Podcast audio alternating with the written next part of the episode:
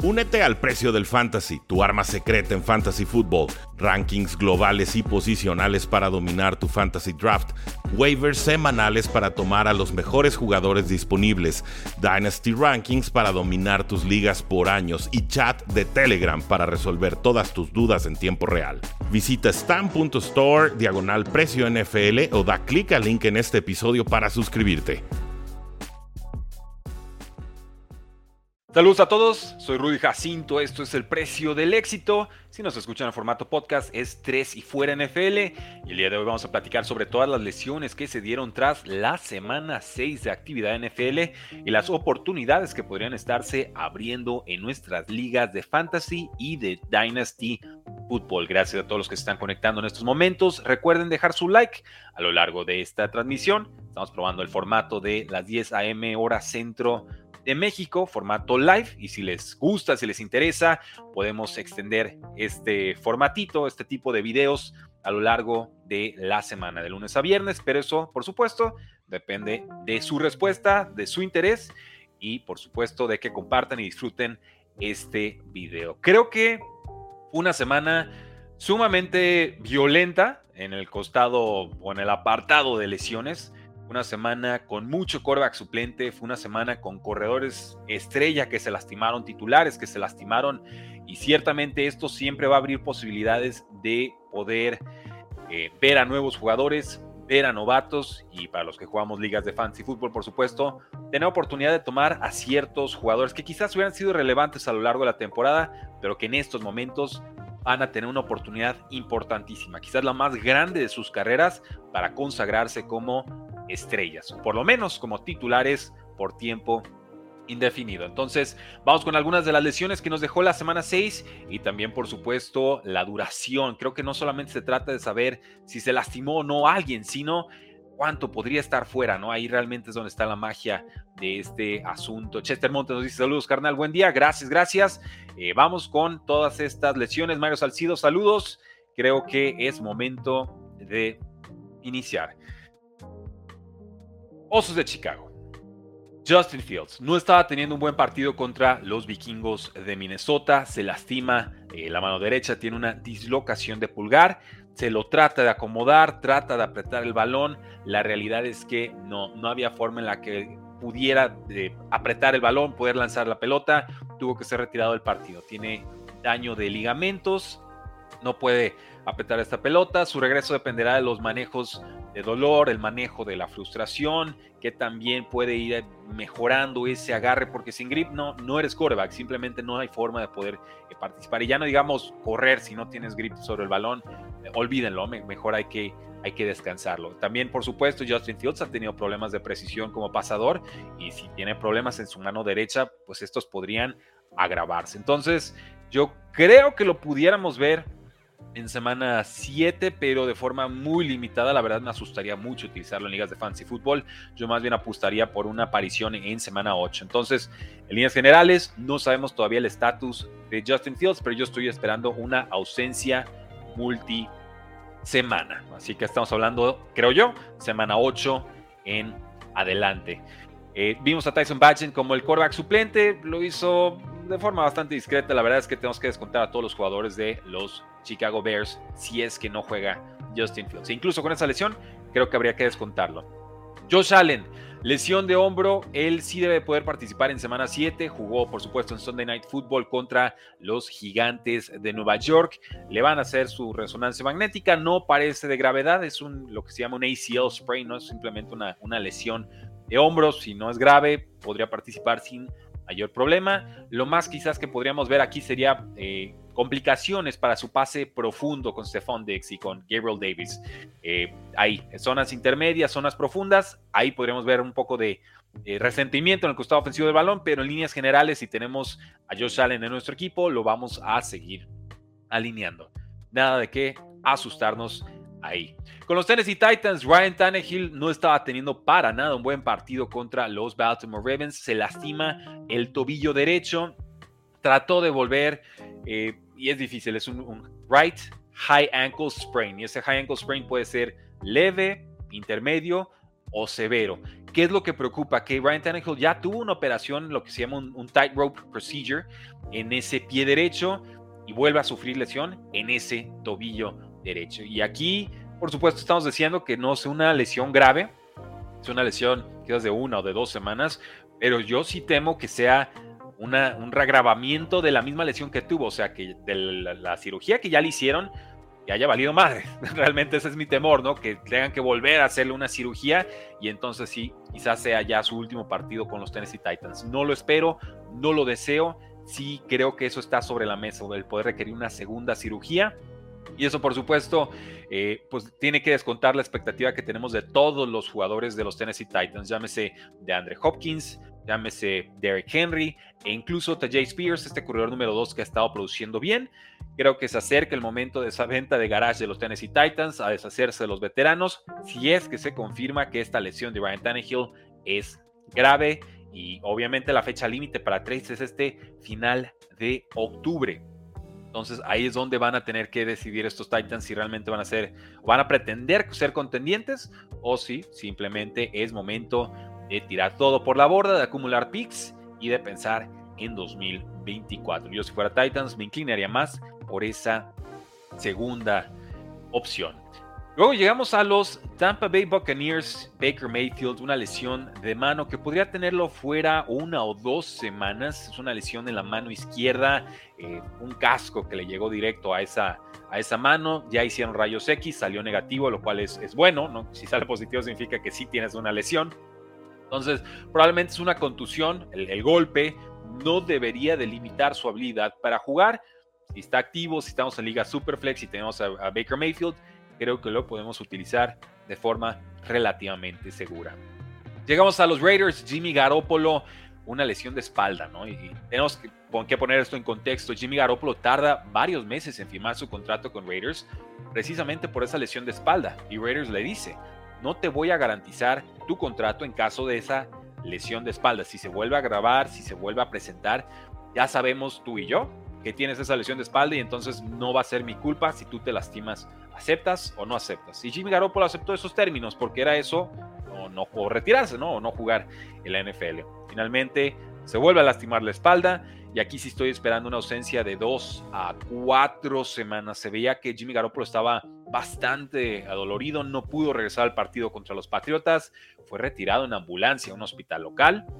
Obviamente fueron a revisar que no tuviera alguna lesión visceral, ¿no? Algún órgano que estuviera herido, eh, no sabes, el, podría ser el riñón, algo por el estilo, solo como precaución. Parece que no fue de, mayor gravedad, pero sí podríamos estar esperando aquí una lesión de disco, una lesión de, espina dorsal y eso pues va a tardar varias semanas en sanar. Podríamos ver a Brian Hoyer como titular, yo me inclino más por Aiden O'Connell, este novato que en pretemporada lo hizo bien, en temporada regular le ha costado bastantito más. José Luis Quiroz nos dice, gracias por la información, saludos bro, muchas gracias, si les está gustando el programa, este experimento, dejen sus likes, son gratis y eso ayuda a que el video llegue a más personas y por supuesto tengamos más comentarios. Vamos con todas las lesiones y al final vamos con mis top 10 waivers para que vayan a ganar en sus ligas. Y nos quedamos unos minutos también para rebotar otras preguntas, dudas o sugerencias, si es que así les interesa. Pero vayan echando ese like, lo necesitamos para llegar a más eh, personas. Llegamos entonces a otra posición y es David Montgomery. Este corredor que ha sido importantísimo con los Detroit Lions y, yo confieso, ¿eh? Juego fancy football desde como desde 2015, desde 2017. Y sé que los novatos en sus segundas mitades de temporada suelen tener mejores rendimientos que en sus primeras mitades. Y yo en casi todas mis ligas, sobre todo en ligas PPR, punto por recepción, tomé a Jameer Gibbs en tercera ronda pensando, es el estrella, le van a dar el rol. Sí, David Montgomery, adecuado, no espectacular, baila mucho detrás de la línea de golpeo. Con los Osos de Chicago no, no me encantaba. Hoy con Jameer Gibbs, sí, sí, sí. Y ahorita, David Montgomery realmente ha sido el jugador revelación, quizás junto a Raheem Mostert de los, eh, de los Miami Dolphins, hablando específicamente de corredores veteranos. David Montgomery se lastima la costilla izquierda. Podría jugar en semana 7, pero no creo. Podría ser una ausencia de 3 o hasta 4 semanas. Podríamos verlo regresar por ahí de semana 10. Esto depende.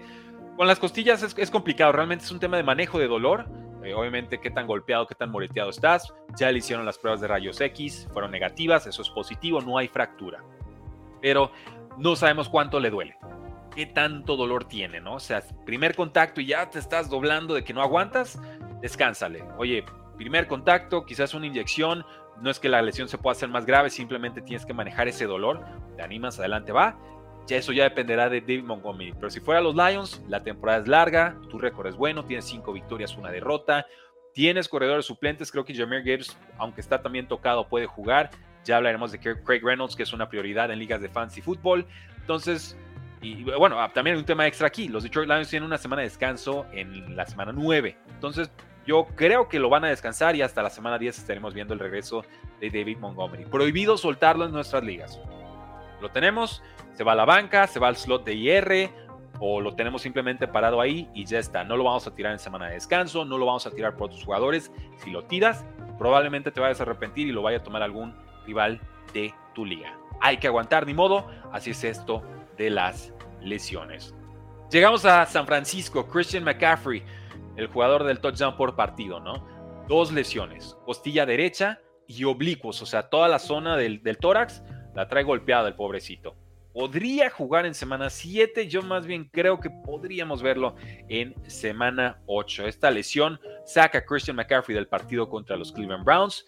Eh, se estaba moviendo bien, estaba brincando, se estaba tratando de mover, como que trataba de, palpar sensaciones, ¿no? O sea, que estaba midiendo si realmente podía volver al partido o no.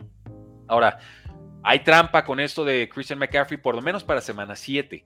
San Francisco va a jugar en Monday Night Football contra los vikingos de Minnesota. Esto significa que no vamos a tener información confirmada o desmentida de que Christian McCaffrey juega hasta una hora y media antes de ese Monday Night Football. Y esto significa que tenemos que tomar decisiones de fantasy football con información incompleta. Más o menos como ya nos pasó esta temporada con Aaron Jones y los Green Bay Packers, que finalmente Aaron Jones no juega, y entonces ahí sí te quedas con opciones muy limitadas para poder reemplazarlo, ¿no? Es un receptor súper suplente, un receptor 4, un tight end 2, lo que puede estar disponible en, agencia libre de nuestras ligas de fantasy fútbol, ¿no?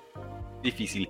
Creo que si tenemos a Christian McCaffrey de todas formas, hay que esperar, hay que, salvo que tengas una opción muy clara de flex que lo pueda reemplazar, yo sí arriesgaría con Christian McCaffrey por lo que representa un Christian McCaffrey al 75% de sus posibilidades, pero atrapando pases, anotando touchdowns y siendo realmente esa clave ofensiva de San Francisco. Creo que vale más el riesgo o la oportunidad de poder producir con McCaffrey nuestras alineaciones que el verlo en la banca, que luego confirmen que juega y no tener opciones. Entonces, si tenemos a Christian McCaffrey en nuestros rosters, vamos a ir por dos jugadores en waivers y los vamos a comentar más a fondo más adelante. Pero sería Jordan Mason, corredor suplente del equipo, y Elijah Mitchell, el otro corredor que eh, tuvo una lesioncita, no participó la semana pasada, pero podría tener ese rol de corredor titular. Lo ha tenido en el pasado. Jordan Mason ha brillado más esta temporada, pero creo que los dos van a tener un rol. Si es que no juega Christian McCaffrey. Entonces tengan eso presente. Sabemos que Christian McCaffrey es un, es un jugador muy aguerrido, muy fuerte. Creo que va a hacer todo lo posible por participar. Entonces, si lo tenemos, mi recomendación, nos la jugamos. Nos vamos a Monday Night Football y deseamos lo mejor. Si no juega, tendremos que buscar alguno de estos suplentes, pero tómenlos desde waivers, tómenlos desde el martes para que no los agarren desprevenidos. Dice que incluso la Rudy, saludos, gracias, gracias. Yo lo tenía en Fantasy, ¿a quién recomienda Rudy? No sé a quién, a quién específicamente te refieras, pónmelo en los comentarios. Más adelante vamos con el, mi top 10 de waivers para semana 7. Nos dice José Ángeles Camilla, Go Texans. Y Amanda Chávez dice, saludos, muy triste el tema de las lesiones, cambian muchas cosas. Sí, Amanda, he visto tus comentarios estas semanas en nuestros videos de noticias. Y sí, esta semana 6 y la semana 7 sobre todo, muy crueles, con muchos titulares cayendo, complicándonos la liga, o las ligas de fantasy fútbol, pero sobre todo, pues desearles salud a los jugadores, que siempre es lo más importante. Ya llegó el momento de despedir a Belichick, dice Santiago Pardo. Eh, si no nos ayudan nuestras ligas de fantasy fútbol, cuello, ¿eh? O sea, necesitamos que produzcan, no, no nos maten a Ramón de Stevenson de lo poquito bueno que había o hay en ese equipo. Sigamos con algunas lesiones, seguimos con San Francisco y ahora llegamos con los receptores. Divo Samuel, qué complicada temporada ha estado teniendo Divo Samuel realmente. Un, gran jugador, muchas yardas después de recepción, más en zonas cortas e intermedias. Eh, la llegada de Christian McCaffrey sí le ha bajado su rol, definitivamente, pero sigue siendo un jugador importante. Y cuando no está Brandon Ayuk, Divo Samuel explota. Cuando falta Divo Samuel, es Brandon Ayuk el que explota. Aquí estamos hablando de una lesión de hombro que ha venido acarreando de otras semanas. Ha habido juegos en los que ni siquiera le lanzan targets a, iba a decir Brandon, Ayuk, no, a Divo, a Samuel, porque no lo necesitan, pueden ganar con el juego terrestre, pero si está en el campo yo creo que tenemos que esperar lo mejor, ¿no? Si está en el campo es que puede jugar, y si puede jugar, pues le lancen 3, 4, 5 targets. En fin, lesión de hombro podría regresar en semana 8, semana 9 o semana 10. Esta lesión la sufre al caer contra el suelo, no fue un golpe. Cae mal y entonces ahí lo descartan del partido. Entonces, además, si esto lo sumamos a su estilo de juego, que es mucho de choque, muchos yardas después de recepción, sí debe descansar. Yo sí tengo a Divo Samuel, estoy asumiendo que no va a participar en Monday Night Football. Ya nos ha quedado de ver en varias ocasiones como titular. A mí me costó un invicto en una liga, obviamente por lesión, pero bueno, me costó el invicto. Y 49ers tiene semana 9 de descanso, entonces se empieza a ser atractivo el descansarlo esas dos, tres semanas, sobre todo si vas ganando los partidos creo que el resto del equipo puede cubrir esa baja más fácil que la de Christian McCaffrey. Volvemos a los corredores. Eh, Karen Williams, un jugador que ha sido importante con los Rams, jugador de segundo año, tiene una lesión de tobillo. Creo que regresaría para semana 8.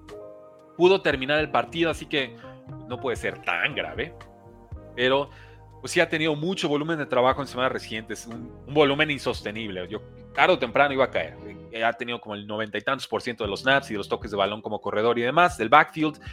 Tarde o temprano iba a pasar. No es un jugador muy grande, no es un jugador muy atlético, de hecho es por debajo del promedio, hablando específicamente de corredores. Recuerdo bien, muy, muy bien su Spider Graph, ¿no? Esa, esas gráficas que te dicen, ah, este, en qué percentil está comparado al histórico de corredores en su prueba de 40 yardas, en su prueba de tres conos, en cuanto a altura, en cuanto a tamaño de manos, en cuanto a peso. Y en todas las métricas salía súper reducido, ¿no? O sea, la pobre grafiquita se quedaba súper, súper chiquita. es un corredor inteligente que entiende el esquema de Sean McVay. Entonces, si lo tenemos, lo aguantamos en banca. No creo que juegue en semana 7. Mi, sospecha es que no juegue en 7 y ya lo veríamos en semana 8. Y les vamos a ver más adelante a qué corredor hay que tomar en este backfield, porque también se lastimó Ronnie Rivers, un jugador que estará fuera de 4 o 5 semanas. En teoría, él era el suplente, un novato eh, que no había tenido mucha participación, pero oficialmente era el corredor número 2 del equipo. Ya fuera un mes, hay otro nombre que a mí me gusta y que hay que tomar. Seguimos con los Jets de Nueva York. Garrett Wilson, lesión de tobillo. Eh, van a tener semana de descanso los Jets, por eso lo tengo que regresen semana 8. No, es una lesión de gravedad, pero simplemente hay que mencionarla. Eh, es una inversión ahí, un movimiento extraño, con, pues, Básicamente hubo presión sobre el tobillo y se lastima. Pudo jugar el partido pese a la lesión, por eso no creo que sea grave. Y eh, sí vimos que sintió como un pinchazo hacia el final del juego de los Jets contra los Eagles. Eh, nada más a vigilarlo. Dejo, dejo, este no para que suenen las alarmas, simplemente para que sepan, si tienen a Garrett Wilson en sus ligas, sepan que trae un tema ahí que en algún momento del partido se puede agravar y nos puede costar bajos puntos en alguna semana, ¿no? Si tuviera que retirarse de algún encuentro. Nos dice Robert Sale que pudo haber regresado al juego, pero que finalmente no, no fue necesario verlo de nuevo. Entonces, bien por los Jets, bien por Garrett Wilson. Semana de descanso llega en el mejor momento. Seguimos con Derek Hill, Miami Dolphins. Eh, tuvo un calambre en el isquiotibial, que es la parte contraria del cuádriceps, pues, el tendón de la corva es otro nombre que recibe. Fue en el cuádriceps izquierdo. Estos calambres evidentemente son importantes porque es un jugador que depende 100% de su velocidad. Lo vamos a ver en semana 7, no creo que tengamos que estar preocupados, simplemente hago la anotación, tuvo un calambre, es un jugador que depende de su explosividad, puede ser un tema recurrente de aquí hacia adelante, pero es de preocupación baja. Pasamos a los Seattle Seahawks con DK Metcalf, una lesión de cadera, ahorita ya tiene lesión de cadera y tiene lesión de costilla, pero bueno, va a tener semana parece que la, lesión de costilla la pudo más o menos mejorar, sanar, con la semana de descanso que tuvieron los Seahawks hace apenas eh, dos semanas. Pudo regresar al partido DK Metcalf, tuvo algunas jugadas, entonces no parece un tema de alarma, simplemente una situación a monitorear con los comentarios. Nos dice Martín Trinidad. Saludos, Rudy. ¿Qué hay del resto de los Niners? Divo, Williams. Eh, no tengo el estatus específico de Trent Williams. Es más enfocado a fantasy este programa. Voy a checar rapidísimo en RotoWire el estatus de Trent Williams. Está día a día, nos dice el coach Kyle Shanahan. eh, evitó una lesión grave de tobillo, no fue un high ankle sprain, entonces creo que sí lo podríamos ver para semana 7 y si no, segurísimo vemos a Trent Williams, uno de los mejores tackles izquierdos de la NFL, para semana 8. Nos dice Robert Hernández Zamora, tu MVP, eh, si le gana Eagles, eh, vuelvo a comprar, vuelvo a comprar. Pero si no, eh, va, a estar difícil, creo que hay otros nombres que se están posicionando ahorita. Mario Pepe nos dice, buenas tardes, saludos desde Buenos Aires, saludos, saludos desde Guadalajara, México. Dice Chester Montes, ¿cómo miraste Rogers lanzando?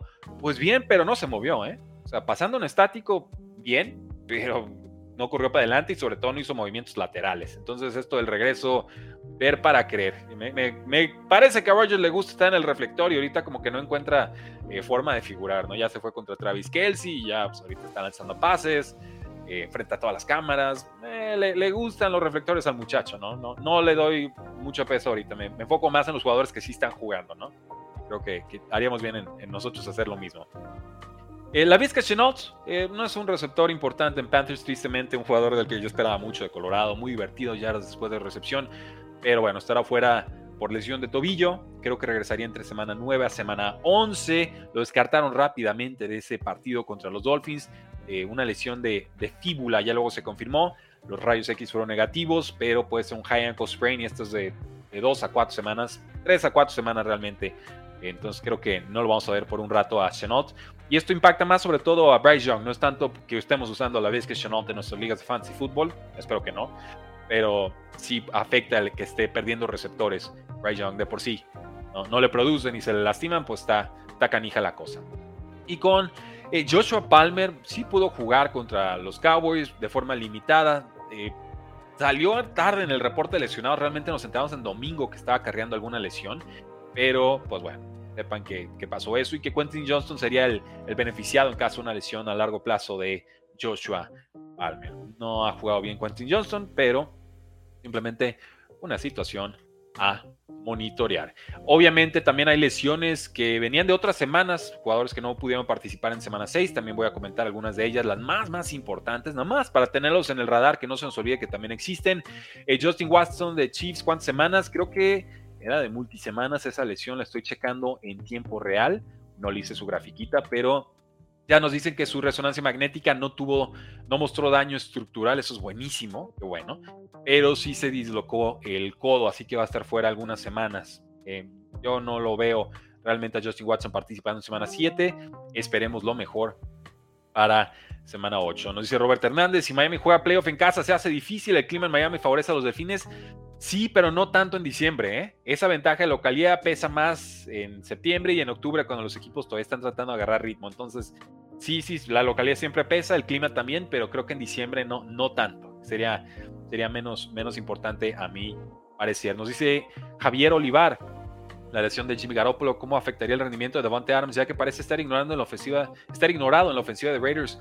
No, Davante Adams más bien trae un tema de lesión y, se ve incómodo. Yo, yo vi incómodo a Devante Adams, no sé ustedes, pero creo que por eso no le han llegado los targets que sabemos merece este, este caballero, ¿no? Entonces, si juega con Hoyer o, Aiden O'Connell, creo que con los dos puede producir, pero sí lo descontaría un poco a Devante Adams. Quizás lo bajamos de receptor número uno a receptor número dos de rango medio, ¿no? En vez de ser un, un top 12, sería más bien un top 20. Ese sería el ajuste que haría. ¿Qué otros jugadores hemos estado monitoreando? Daniel Jones, quarterback de los Giants. Eh, lesión de cuello, no participó en semana 6. Regreso indefinido. Creo que Giants va a seguir aguantando con Terrell Taylor, que de por sí jugó mejor.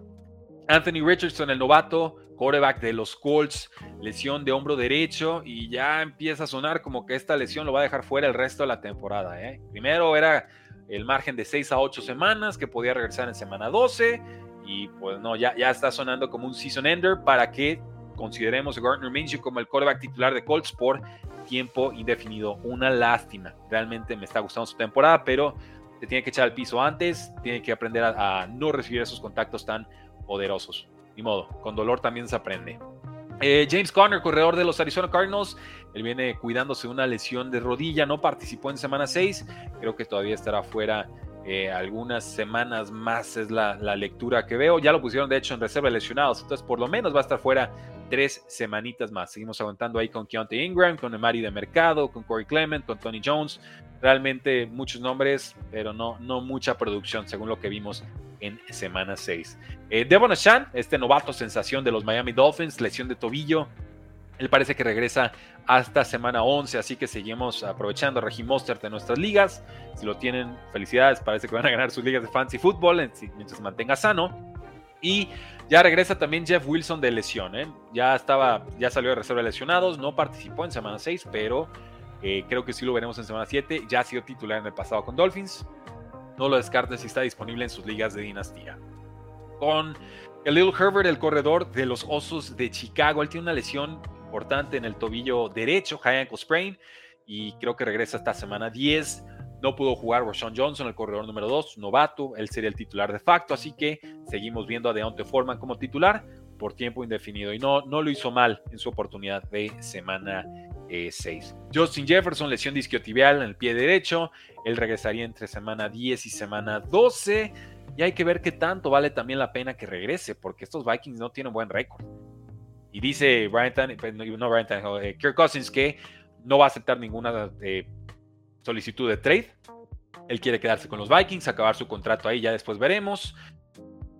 Y pues Justin Jefferson, ¿dónde queda? ¿No? Él también está en su último año de contrato, quiere contrato récord, cobrar unos 34 millones de dólares anuales, no lo sé, ¿eh? una situación a monitorear ahí medio complicada. Eh, Johnson, Pittsburgh Steelers, ¿se acuerdan de Deontay Johnson? Se supone que es el receptor número uno del equipo. Pues bueno, lesión disquiotibial, creo que ya por fin lo veremos en semana 7 y a ver si así a Matt Canada le llegan mejores ideas de jugadas ofensivas. Lo mismo con el ala cerrada de Steelers, Pat Farmouth. Creo que lo veremos en semana 7 y si no, sí o sí lo veremos en semana 8. Él se viene recuperando una lesión isquiotibial en el pie derecho. Zay Jones, el receptor de los Jaguars, tiene una lesión que ha venido dándole lata. Eh, una lesión de rodilla, no pudo participar en semana 6. Espero que lo veamos en semana 7. Tank Dell, el receptor slot novato de los Houston Texans, él tiene una lesión de eh, cabeza, una conmoción. No pudo recuperarse a tiempo para semana 7. Seguro lo veremos en semana 8.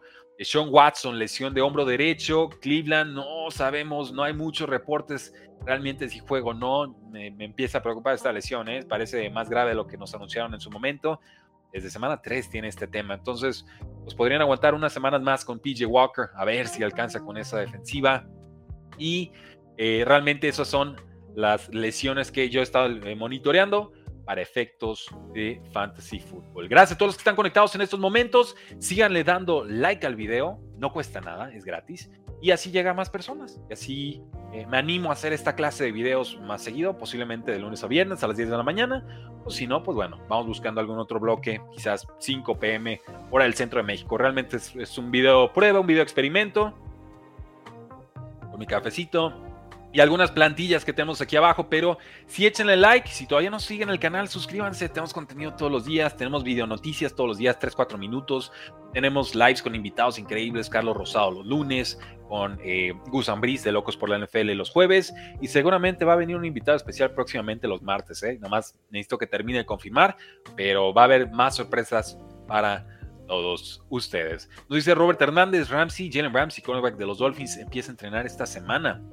Que bueno, parece que avanza bien de su recuperación, adelantado en los tiempos, en los plazos. Podríamos verlo de regreso este mes de noviembre en vez del mes de diciembre, como inicialmente se especuló. Y qué importante para la defensa de Dolphins, recuperarlo con tiempo antes de los playoffs. Ahora sí, lo que todos estaban esperando, ¿no? sí, las lesiones están padrísimas. ¿Qué hago con eso, Rudy? ¿Cómo le hago para aprovechar estas lesiones y ganar en mis ligas de fantasy fútbol? En mis ligas de dynasty fútbol, ¿a quién tomo en defensa? ¿A quién tomo de corredor? ¿A quién tomo de coreback? Oye, me quedé sin receptor. ¿Para dónde me hago? Muy bien, es el momento de revelarles estas posiciones. Y los tenía del 1 al 10, pero la verdad es que creo que lo vamos a hacer del 10 al 1 para hacerla de más emoción. Si les parece bien, vamos con el jugador número 10. Es nada más y nada menos que Josh Downs, el receptor de los Indianapolis Colts, un jugador que ya debería de estar tomado en sus ligas de fantasy fútbol, a mi parecer. Está tomado en 33% de ligas Yahoo en estos momentos. Podemos ofertar, si jugamos en ligas de subasta, de presupuesto, podemos dar como entre el 1 y el 10% de lo que nos queda de budget si necesitamos un jugador confiable, que se entiende bien con su coreback, sobre todo en ligas de PPR. Me parece que Josh Jones ha tenido un rol ascendente. Ya desplazó a Alec Pierce como receptor número 2 del equipo. Michael Pittman es bueno como número uno, suficiente, pero no es especial. Creo que hay, hay, mucha química, química entre Gardner Minshew y Josh Downs. Hay que tomarlo ahorita baratito. Aprovechamos así que no está tan en el radar de nuestros rivales y parece que todavía está disponible en algunas ligas. Así que eh, aprovechémoslo. Creo que es un jugador que nos puede cumplir de forma bastante suficiente como opción de flex de calibre medio. Eh, Michael Mayer no lo hemos comentado en ligas de fantasy fútbol realmente como novato. No existía. No existía, estaba Austin Hooper como el, el ala cerrada número uno de Raiders, pero ya en estas últimas semanas su rol ha ido creciendo. Está disponible en 95% de ligas Yahoo y seguramente estará disponible en casi todas sus ligas. Si han tenido problemas con Tyrants, que ya no está produciendo a Hunter Henry con los Patriots, que tengo a Luke Musgrave y está lastimado con los Packers. Eh, tenía a Chigoso Macuanco de los Titans, pero sin Tannehill y sin Roll, pues realmente no sé qué hacer ahí. Oye, Cole Kemet está metiendo touchdowns con los Chicago Bears, pero pues ya está lastimado Justin Fields y en semana 6 no hizo nada. Todos esos jugadores los pudiéramos eliminar a cambio, yo creo, de un Michael Mayer. Obviamente con Tyrants no hay garantías, es una posición sumamente volátil, pero ya por fin Michael Mayer corrió más rutas que Austin Hooper. Por fin corrió 16, Hooper solamente tuvo 12 en semana 5. Esa tendencia continuó en semana 6, ya estuvo disponible para correr rutas en 67% de las jugadas de pase de Las Vegas Raiders y además le dieron más del 19% del volumen de targets, lo cual es bastante importante para un Tyrant. Son números que generalmente vemos más con receptores abiertos. Consiguió 75 yardas, fue la marca más alta del equipo en semana 6 contra Patriots. Emmas Mayer, si vemos su perfil colegial, sumamente productivo, promedió 5 recepciones, más de 55 yardas por juego y además es bueno en situaciones de 50-50, ¿no? Esos contested catches, ¿no? cuando hay que brincar y pelear por el balón con el defensivo encima, Michael Mayer ha cumplido en ese rol. Entonces, aprovechémoslo. Está en novato, pero ya vimos con Sam Laporta que si te dan volumen, puedes producir. Entonces, si tenemos a Zach Ertz, si tenemos a David Njoku, si tenemos a Tyler Higby, Hunter Henry, Mike Gesicki, cualquiera de esos nombres, vamos mejor con un Michael Mayer. Creo que lo vamos a poder aprovechar bastante mejor. Eh, algunos comentarios del público. Son muy buenos videos cada semana de las lecciones para tomar en cuenta nuestras apuestas. Dice Encuentro con la Naturaleza. Muchas gracias. Un gustazo sus programas con Carlos Rosado, como no. Un kick en waivers. Eh, ahorita vamos con los rankings. Voy a checar mis rankings de, pateador y te damos algunos nombres, pero generalmente estamos buscando partidos con un over-under bastante alto y tomar al kicker del lado que se espera sea el ganador, ¿no? El que tiene los spreads con ese negativo en su línea de apuesta, que significa que lo están penalizando porque se espera que sea mejor equipo. En fin, eh, seguimos con Curtis Samuel, un jugador de los Washington Commanders, disponible en 34% de ligas Yahoo. Lo mismo que con Josh Downs, ofertemos entre el 1 y el 10% de lo que nos queda de nuestro FAF, de nuestro presupuesto. No hay que quemar picks altos o selecciones altas de waivers si es de estos que cada semana eh, no se actualizan. Si se actualizan cada semana, metan su, waiver por Curtis Samuel, no pasa nada, la siguiente semana se va a resetear. Pero si es de, la clásica liga de que, oye, tienes el pick número uno y si lo gastas te vas hasta abajo y tienes que volver a esperar a que todos gasten su pick para subir, no lo vamos a usar en Curtis Samuel. Pero es un jugador que ha crecido en rol que sorpresivamente para mí ha desplazado a Jahan Dodson en esta ofensiva. Jahan Dodson lo había hecho muy bien en pretemporada y el año pasado en zona roja.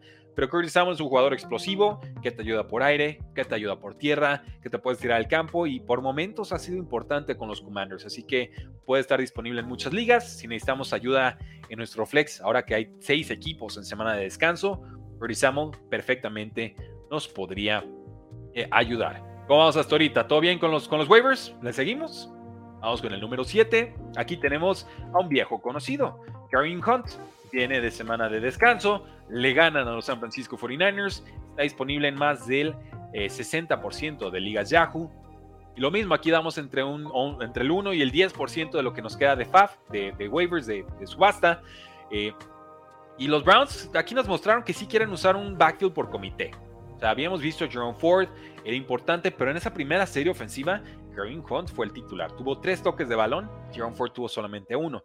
Ya en el resto del partido vimos que Jerome Ford tuvo 19 toques de balón por los 15 de Kareem Hunt. Pero si lo tomaron a Kareem Hunt y lo aguantaron en su semana de descanso, felicidades, tiene una opción de flex bastante aprovechable para ligas de fantasy fútbol. Además corrieron la misma cantidad de rutas para buscar paz, entonces eh, ahí Ford tuvo 14, Kareem Hunt tuvo 12 Esto a mí me dice, una semana puede explotar Ford, otra semana puede explotar Kareem Hunt, pero el equipo les va a dar exactamente las mismas oportunidades de producir.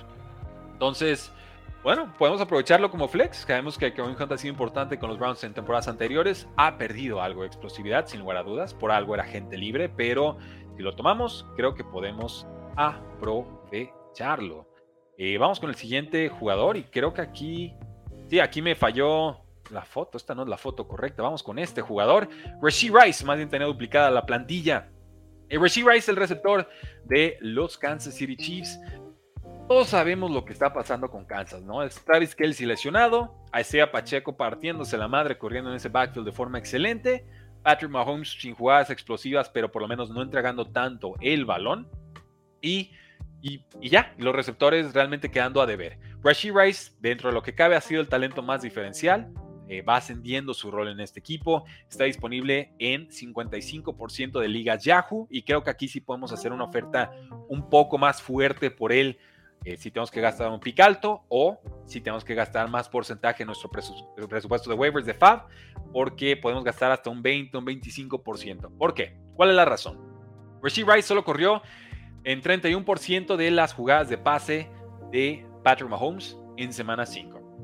Pero ese 31% subió a 52% en semana 6 contra Denver. Esto después de la lesión que vimos. Justin Watson sufrió una lesión de codo y va a estar fuera yo creo varias semanas. Entonces, esto significa que Kansas City está en busca de un receptor que produzca. Y no va a ser Jerry Stoney, no va a ser Sky Moore, no va a ser Marqués Valdez Scantling. ¿Por qué no pensar que el novato explosivo Rashid Rice pueda serlo? Va a haber oportunidades. Ahorita veámoslo como un receptor número 4, un flex de bajo calibre, pero quiero tenerlo en mi banca por si ese rol va en ascenso. ¿Por qué? porque en las segundas mitades los novatos, recordemos, producen mejor que en las primeras mitades. Históricamente así ha sido el caso para corredores y así ha sido el caso para receptores. Vámonos hasta San Francisco y aquí ya hay que pensar en la lesión, por supuesto, de Christian McCaffrey. Si no juega en esta semana 7, el Elijah Mitchell es una excelente opción de flex. Hay muchas piezas, muchos movimientos. Recordemos Christian McCaffrey, lesión de oblicuos, lesión de costilla. Eh, veremos si puede aguantar el dolor, pero si no, creo que se perdería uno o dos partidos. Ahora, Elijah Mitchell ha tenido 10 toques, 10 acarreos por partido en 6 apariciones detrás de Christian McCaffrey. Eso fue el año pasado. Él era el suplente indiscutible. Se lastimaba McCaffrey, Elijah Mitchell era el que llegaba al campo. Pero ¿qué sucede en esta temporada? Ah, regresa de una lesión de dos semanas, una lesión de rodilla, y vemos a Jordan Mason que toca cuatro veces el balón por cada una vez que tocó la pelota Elijah Mitchell. ¿Por qué sería? ¿Porque el equipo ya confía más en Jordan Mason? ¿O porque Elijah Mitchell estaba todavía agarrando ritmo después de su lesión? No lo sé. Y por eso es tan importante apostarle a estos backfields que son inciertos, ¿no? que tienen incertidumbre, porque si latinas, tienes una enorme ventaja y el precio por hacer esa apuesta no va a ser alto. Realmente la recompensa es más alta que, eh, o más alto que el costo que implica hacer ese, ese pick, esa selección de waivers. Entonces, Mason ha promediado 6.4 yardas por acarreo. Y bueno, esto ante la ausencia de Mitchell en las semanas en las que no estuvo. Entonces, creo que Jordan Mason es el preferido del equipo, pero de todas formas hay que tomar a Elijah Mitchell y hay que aprovecharlo. Entonces, hay un, un, comité aquí en el backfield de San Francisco. Sabemos que esa ofensiva es importantísima. Hay que hacer la apuesta. Evidentemente, como vengo adelantando, Jordan Mason sería el pick número 4, la prioridad número 4 en nuestras ligas de fantasy fútbol, por las razones ya dichas. Es un jugador que va en rol ascendente, un jugador que ciertamente parece que le gusta al equipo, que ha producido hasta 10 yardas por acarreo, recuerdo perfecto esa estadística, 10 yardas por acarreo contra los Dallas Cowboys y Christian McCaffrey no pudo producir nada en ese juego. Entonces, hay talento, hay velocidad, hay explosividad, entiende el esquema y creo que es el preferido de los dos. Yo me quedo con Jordan Mason, le invertiría más presupuesto a ese jugador, quizás un 15, 20%, 25 incluso si necesitamos esas dos semanas y vamos atrás en nuestras ligas, vamos con récord perdedor y sí o sí tenemos que ganar. Jordan Mason, Elijah Mitchell, si no juega Christian McCaffrey, nos pueden dar ese factor diferencial. Vamos hasta los Detroit Lions y aquí ya nos estamos metiendo en el top 3 de nuestras opciones esta semana. Eh, Craig Reynolds, un jugador adecuado, cumplidor, sobrio que le echa muchas ganas. Destacamos esa jugada de Craig Reynolds en una carrera, una recepción larguísima de los Detroit Lions. Llega desde atrás el mentado, corre, presiona y hace una super tacleada. Se lleva como a dos jugadores. Y eso es más ganas de competir, hambre de competir y demostrar que tú perteneces a un roster de la NFL. Se lastima David Montgomery. Jameer Gibbs sigue tocado.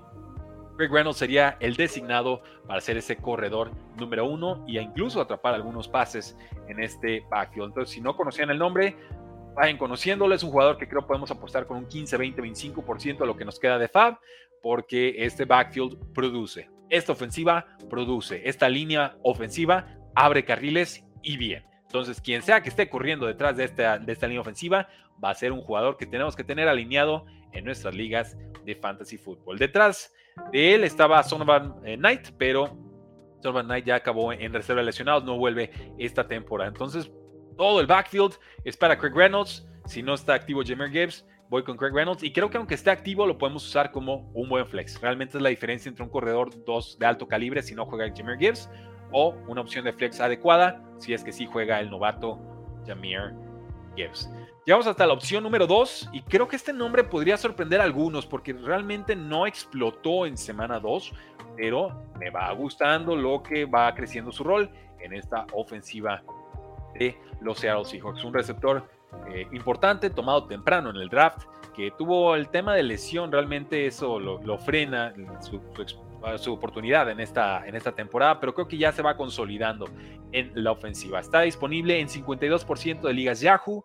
Aquí podemos apostar fuerte. Realmente vamos de un 25, 30, un 40% del presupuesto que nos queda si necesitamos un receptor que pueda convertirse en esa opción de flex o incluso en su momento al darnos algunos partidos de wide receiver número 2. ¿Por qué me gusta el rol de, Jackson Smith en Jigba en estos momentos? Tuvo 5 targets, fueron 4 recepciones para 48 yardas, números discretos, dices, ¿y aquí qué onda, no? ¿Por qué, ¿Por qué me interesaría?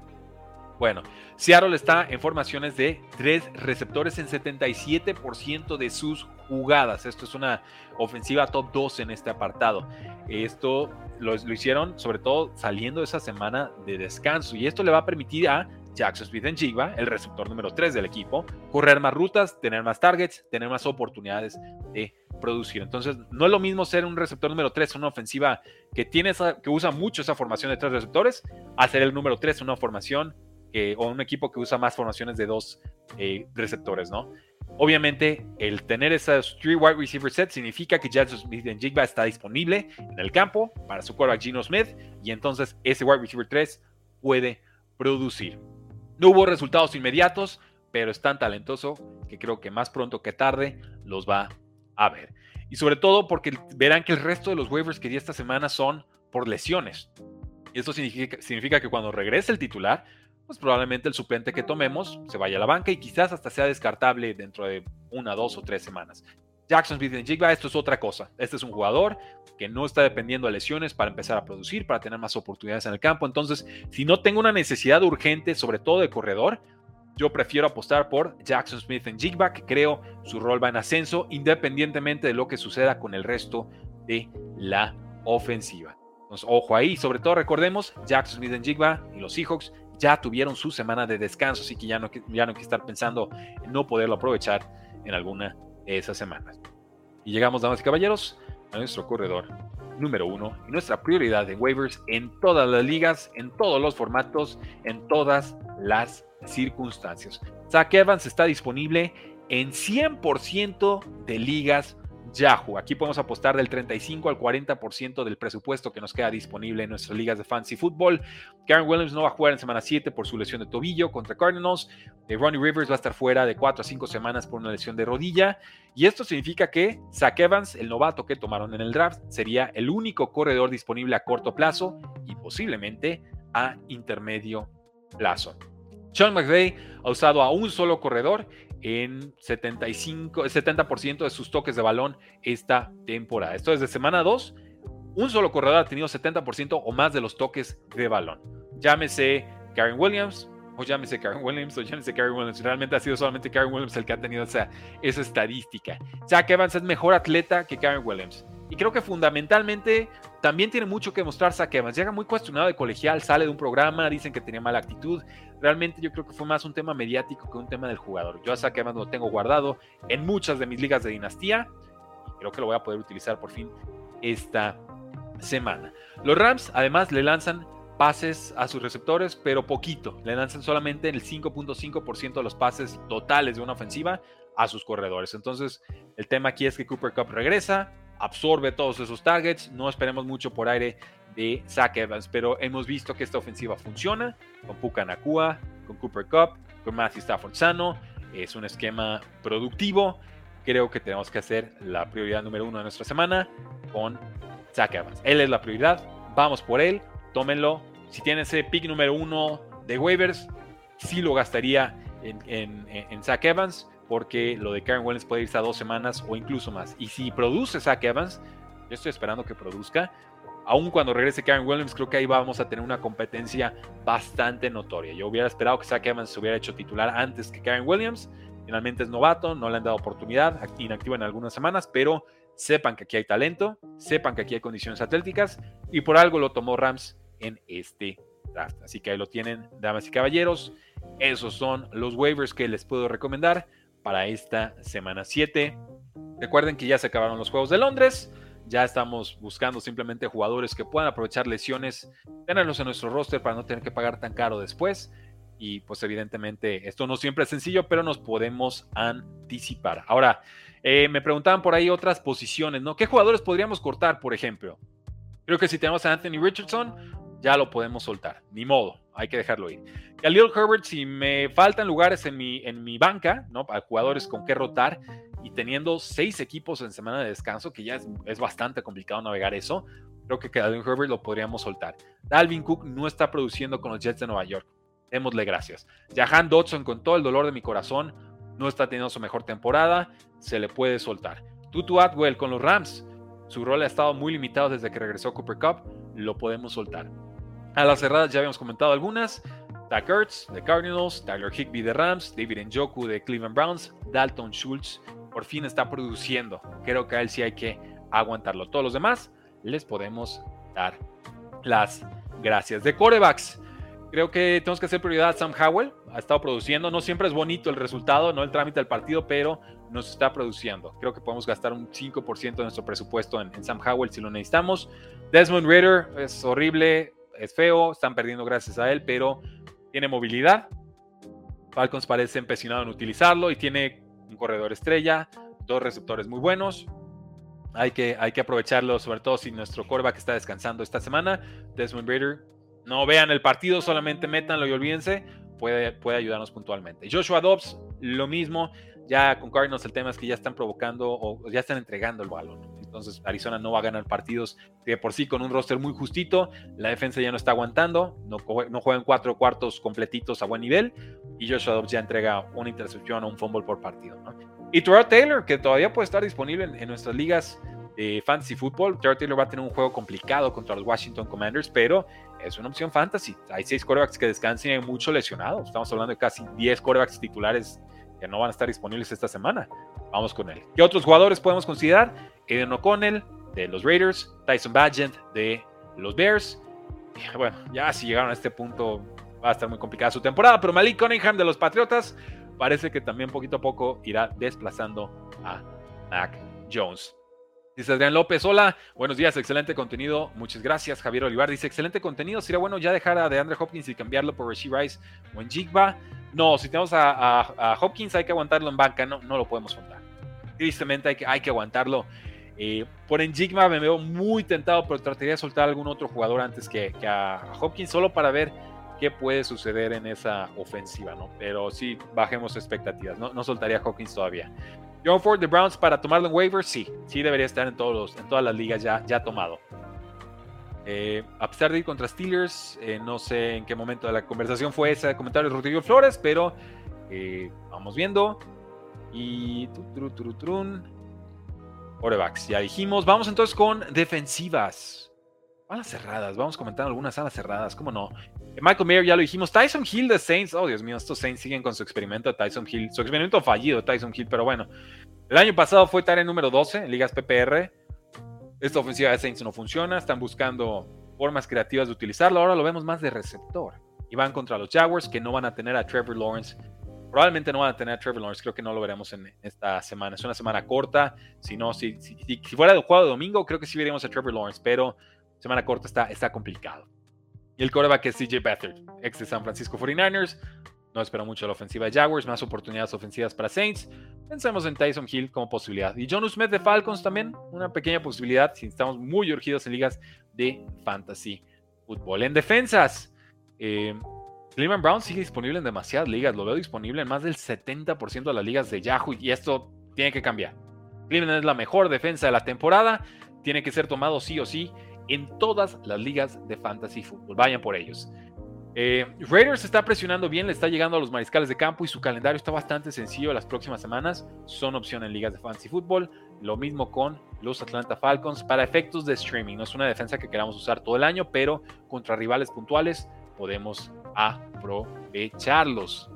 Y eh, me están preguntando por kickers. Bueno, dejen checo mis rankings rápidamente. Rankings, por cierto, que están disponibles en el precio del fantasy. Eh, lo voy a hacer en el empalme, no está bien acomodado esto, pero pues ni modo, no pasa nada. Eh, ahí está, ganas tus ligas y fantasy y apuestas. Ese código QR los manda a la suscripción de 4 dólares 99 centavos mensuales que tenemos con todos los rankings, waivers, alineaciones y chat 24/7 de Telegram para que en tiempo real me pregunten y resuelvan todas sus dudas. Si les gustó el live, olvídense, en el Telegram nos divertimos bastante, bastante más. También tengo rankings de Dynasty, si les interesan. Es un formato que a mí me fascina eh, jugar. Estoy viendo Kickers. Eh, está, complicado el tema de Kickers, pero bueno, estamos buscando partidos con muchos puntos y tomar al lado ganador. Eh, más bien, déjenme, voy a semana 9, porque también hay, equipos que descansan. Denme una oportunidad aquí, me abrí el calendario. No me tardo. Week 9, Week 7 NFL. Voy así, así, rapidito. No, mejor lo voy a ver del celular para tener las líneas de apuesta ahí calientito y decirles que kicker sí tomaría. Eh, el kicker de los Saints, ese, ese over-under está bajo, tristemente. 38 y medio es lo que estoy viendo de línea, pero Saints es favorito por 3 puntos y creo que Jaguars no va a mover bien la pelota, entonces podríamos ir con el pateador de los Saints. Eh, de Buffalo va a estar tomado el, pateador Tyler Bass. Eh, Colts Browns no me interesa tocar ese, ese, kicker. Raiders Bears tampoco. Eh, con Corex lastimados no sé cómo se puedan comportar esas ofensivas. El kicker de Washington posiblemente esta semana sería atractivo contra los Giants, pero no sería prioridad para mí. Eh, está disponible el pateador de los Bucaneros. Consideraría. Ese over-under está en 38 y medio. Es favorito y local Bucaneros por dos puntitos y medio. Eh, revisen, confirmen que no está disponible el pateador de los Lions. Y obviamente Justin Tucker va a estar eh, tomado para ese juego de Lions contra Ravens. Pero revisen que el de Lions no esté tomado. Si está disponible, él es prioridad. Seahawks. Seahawks, Seahawks, Seahawks favorito y local por 8 puntos contra los Arizona Cardinals. Creo que hemos visto altibajos importantes de la ofensiva de Seahawks. Podría estar disponible el kicker de esta franquicia que es Jason Myers. Steelers Rams está complicado, el over-under está en 43 y medio, favorito Rams y local. Quizás el pateador de los Rams podría, podría ser opción esta semana. La defensa de Steelers es muy complicada, pero también pasa un, un tema extraño con los kickers. Son difíciles de evaluar porque son muchas variables. O sea, quieres un equipo que gana, de preferencia en casa. Si se puede en un domo, mucho mejor. Pero tampoco quieres que sea una, una ofensiva súper apabullante contra una defensa basura, porque entonces pues todas las ofensivas posiblemente serían touchdowns y entonces tu kicker nada más va, va anotando de a uno, ¿no? Y queremos entonces que la defensa pueda presentar algo de complicación. Y eso e, eso nos ayudaría entonces a que las ofensivas se estanquen y entonces tengan que conformarse con la patadita de tres puntos. Matt Gay sería el pateador ahí. Si es que por pura casualidad lo soltaron, podemos aprovechar. Green Bay contra Broncos. Eh, los kickers de ambos lados podrían producir. Son ofensivas que han sufrido, defensivas también que les ha costado. Creo que. Sí, creo que, creo que me iría sobre todo con el lado del pateador de los Packers. Eh, Chargers contra Chiefs, no creo que ninguno de esos dos pateadores esté disponible, pero de ser el caso, he visto al pateador de Chargers, lo tengo en varias de mis ligas porque tomé pateador tarde. Eh, sí, podríamos, el pateador de Chargers podría ser una prioridad esta, esta semana, ¿eh? Definitivamente creo que no produjo mucho contra Cowboys, tristemente, no, no ayudó eh, la imprecisión de Justin Herbert, pero podemos tomar a Cameron Dicker como una excelente opción de kicker esta semana. Ese es un over-under que está en 48 y medio, que es exactamente lo que buscamos. Puntos altos combinados. Es favorito Chiefs y local Chiefs por 5 puntos y medio, pero con una ofensiva de Chargers que generalmente produce. Creo que mi opción favorita, si no está disponible el pateador de Lions, sería Cameron Dicker, el pateador de los Chargers. Y ahí lo tienen, damas y caballeros, nuestro programa del día de hoy. Últimos comentarios. Leo Murillo nos dice: ¿Qué tal para Flex? Curtis Samo, Christian Watson o Jamal Williams. Miría con Christian Watson de los Packers. Creo que poco a poco va creciendo su rol, ya se ve un poco más sano. Y los Packers vieron muy mal antes de su semana de descanso. Hay que buscar más a Christian Watson, puede darle esa explosividad a la ofensiva. Dice Eduardo Torres, qué suerte de verte en vivo, aquí presentes para hacer más grande tu canal. Gracias, espero que siga creciendo mucho, mucho. Le echamos ganas, le echamos ganas. Y este formato de los lives a las 10 de la mañana no lo había intentado yo solo. Es más cansado, la garganta ciertamente se cansa, pero hay, hay, mucho de qué platicar. Están las lesiones, están los waivers en martes. Por ahí voy a empezar a trabajar los Power Bankings, que sé que les fascinan. Esos son buenos programas. Y, adelante, ¿no? Si les gusta, denle like al video suscríbanse al canal, activen la campanita de notificaciones. Realmente con eso ya le, le, dan un boost impresionante al canal como no tienen idea. En serio, ¿eh? Gracias por el apoyo, lo hacemos para ustedes. Bengals como defensa, nos dice eh, Dionel Lara Nava, y es cierto, nos faltó hablar de defensas. Yo sé que hay varios que le entran a esto del, streaming, ¿no? Entonces, sí, vamos, vamos con las defensas, a ver qué opciones. Bueno, ya, les comenté algunas que podríamos considerar, ¿no? De defensivas, pero quizás alguna defensiva que nos pueda durar un poquito más esta, esta temporada. Digo, si está disponible Cleveland, ya les dije, ¿no? Tenemos que irnos sobre ellos sí o sí o sí. ¿Qué otras defensas? Eh, pues Broncos, digo, con todo el asco del mundo, pero Broncos va contra Packers. Packers se vio muy mal, les digo, antes de ese bye week. Eh, Jordan Love fue presionado en casi 40% de sus pases en las últimas dos semanas. Esto sobre todo por la baja del tackle izquierdo de Batiari, entonces eh, que no va a regresar para esta semana. Entonces Broncos puede ser una opción. Y lo mismo, Packers contra Broncos también puede ser una opción. Bengals, ¿contra quién va esta semana? Más confirmarlo. Bengals semana 7. Ya contra... no me está apareciendo. No, semana de descanso, ¿no? Pues por eso no mencioné a los Bengals. No, yo podríamos soltar a los Bengals. Realmente no me interesa aguantar la defensiva de Bengals en semana de descanso con 6 buys. No, no, no sería una prioridad. Como corredor, eh, vamos a alinear a Najee Harris o a Zach Evans. ¡Wow! ¡Qué gran pregunta! Zach Evans, creo que va a ser Zach Evans. Con, oh, Dios mío, creo que va a ser Zach Evans el titular contra Rams. Es un juego contra Steelers. Me a Zach Evans porque todo el backfield debería ser para él. Es un volado, pero con Najee Harris me preocupa que Jalen Warren se ha visto mejor y va creciendo su rol. Entonces, eh, podría tener menos oportunidades. Un vaso de agua para la garganta. No, aquí tengo mi cafecito, está sabroso. Jared Goff de, Sean Watson. Jared Goff sí o sí, está jugando muy bien. Se quedó sin corredores la semana pasada y, brilló. Realmente produjo de forma excelente.